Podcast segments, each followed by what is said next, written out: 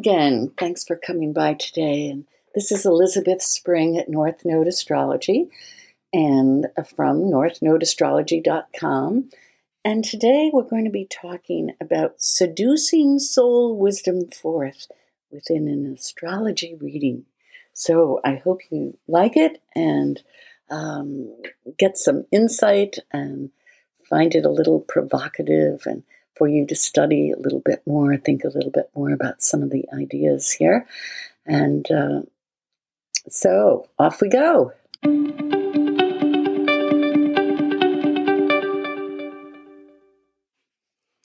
So, when I'm asked, is a good astrology reading based on the skill of the astrologer or intuition or synchronicity?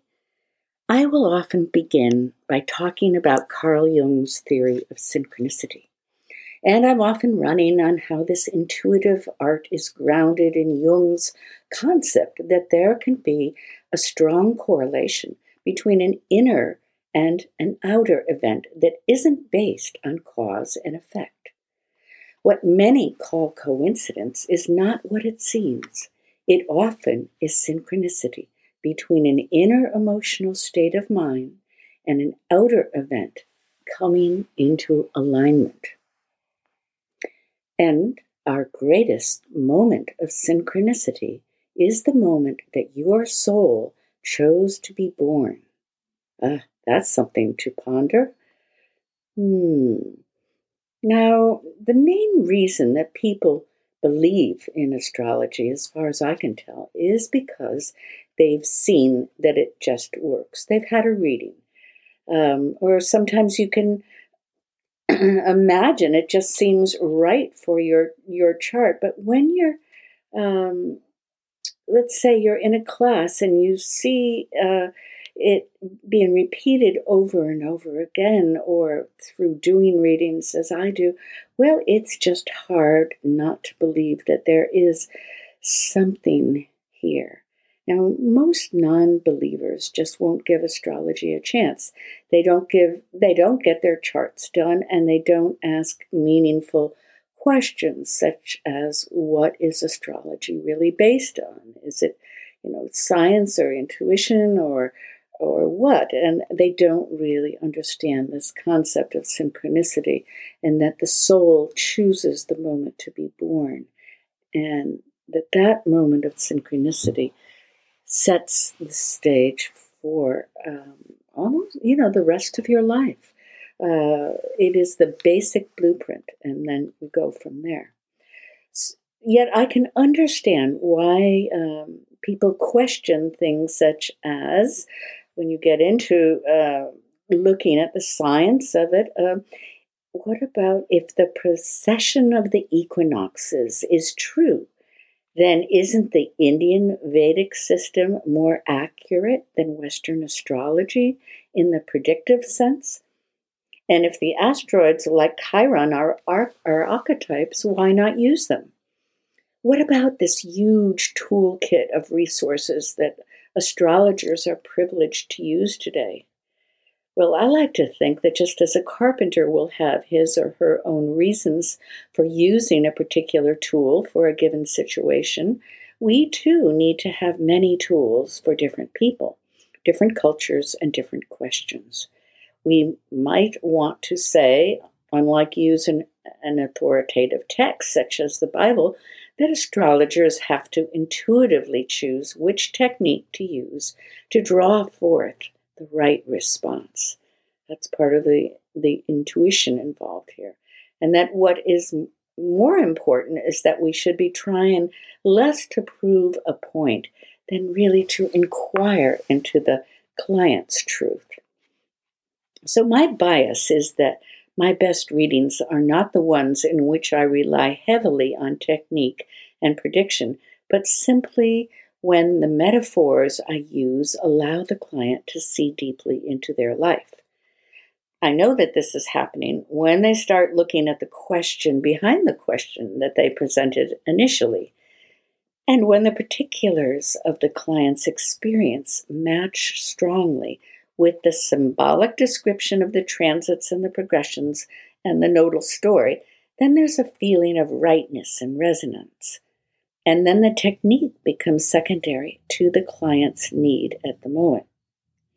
So, what I'd like to suggest is this Isn't it the creation of the sacred moment that counts the most? Creating the sacred temenos in a reading. It's not something that we can just make happen, but we can ask for guidance before we start.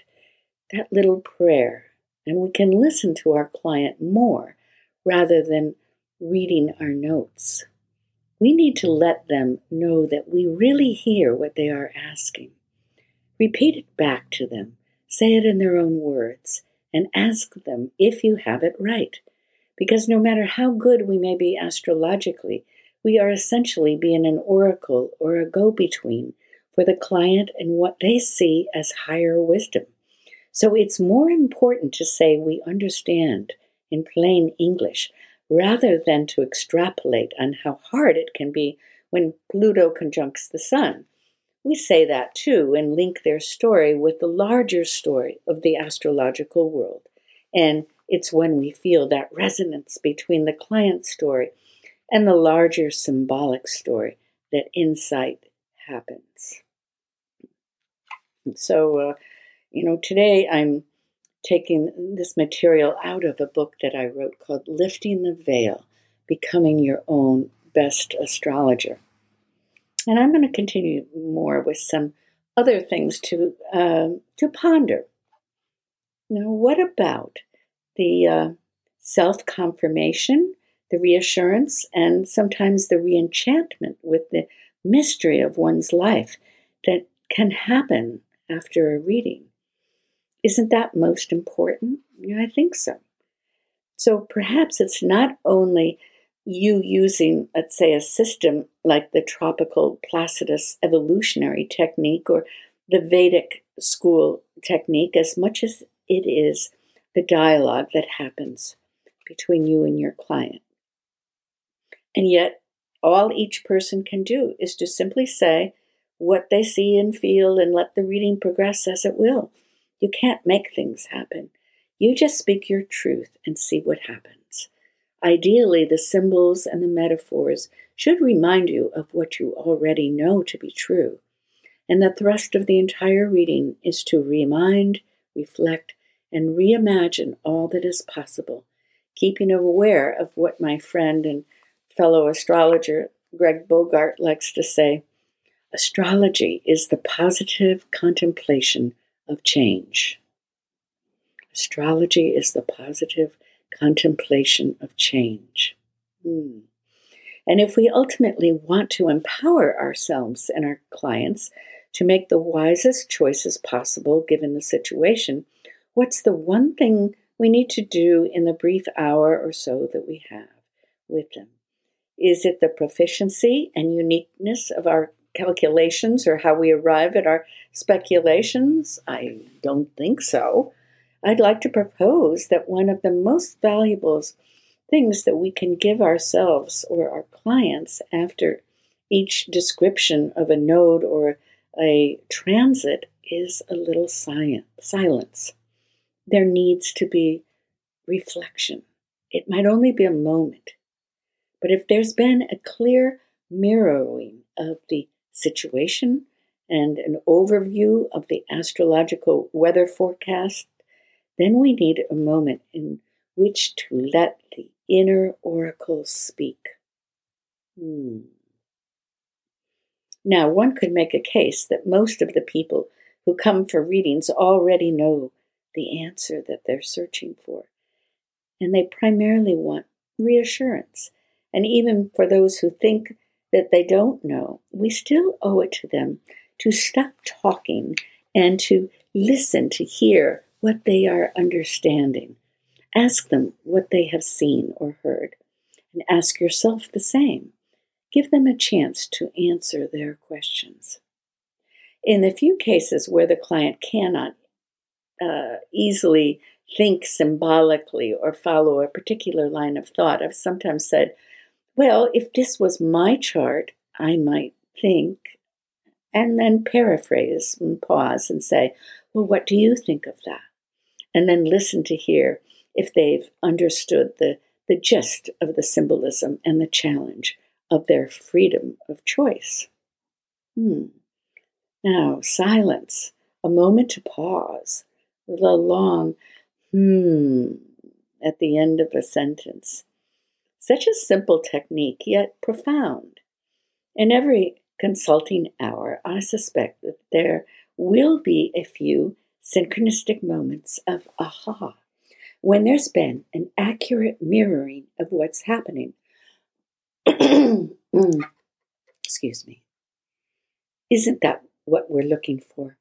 When some piece of the client's truth and the astrologer's wisdom rise up to a little epiphany together.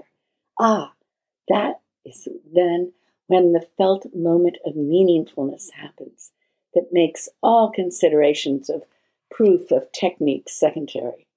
And so I offer you the idea that the technique that brings this about is already embedded in most psychological and spiritual systems the idea of silence and reflection. Perhaps that is our only safeguard in truth seeking, not forcing a prediction or a planetary spin on what is happening, but honoring instead the idea that we are acting as instruments of the divine. We are trying to seduce their soul wisdom forth and present to them whatever combinations of symbolism will be most evocative. But then let's allow them a moment to swallow, to digest, and to truly ponder their chart. I believe they will take what they need when we make it simple, clear, and in the language that is understandable. And in that moment of silence, of pausing, we give a chance for the spirit to enter, for what the Jungians call the numinous moment, when you or your client looks at the chart and sees the answers projected there upon the clear sky of the heavens above and the gods within. Hmm. Okay, I think I'm going to stop there for today. And if you are interested in finding out about a reading or um, just finding out about this book that I've been um, using uh, today, um, take a look at northnodeastrology.com. Thanks for stopping by today and hope you've found a little insight here for yourself. Bye bye.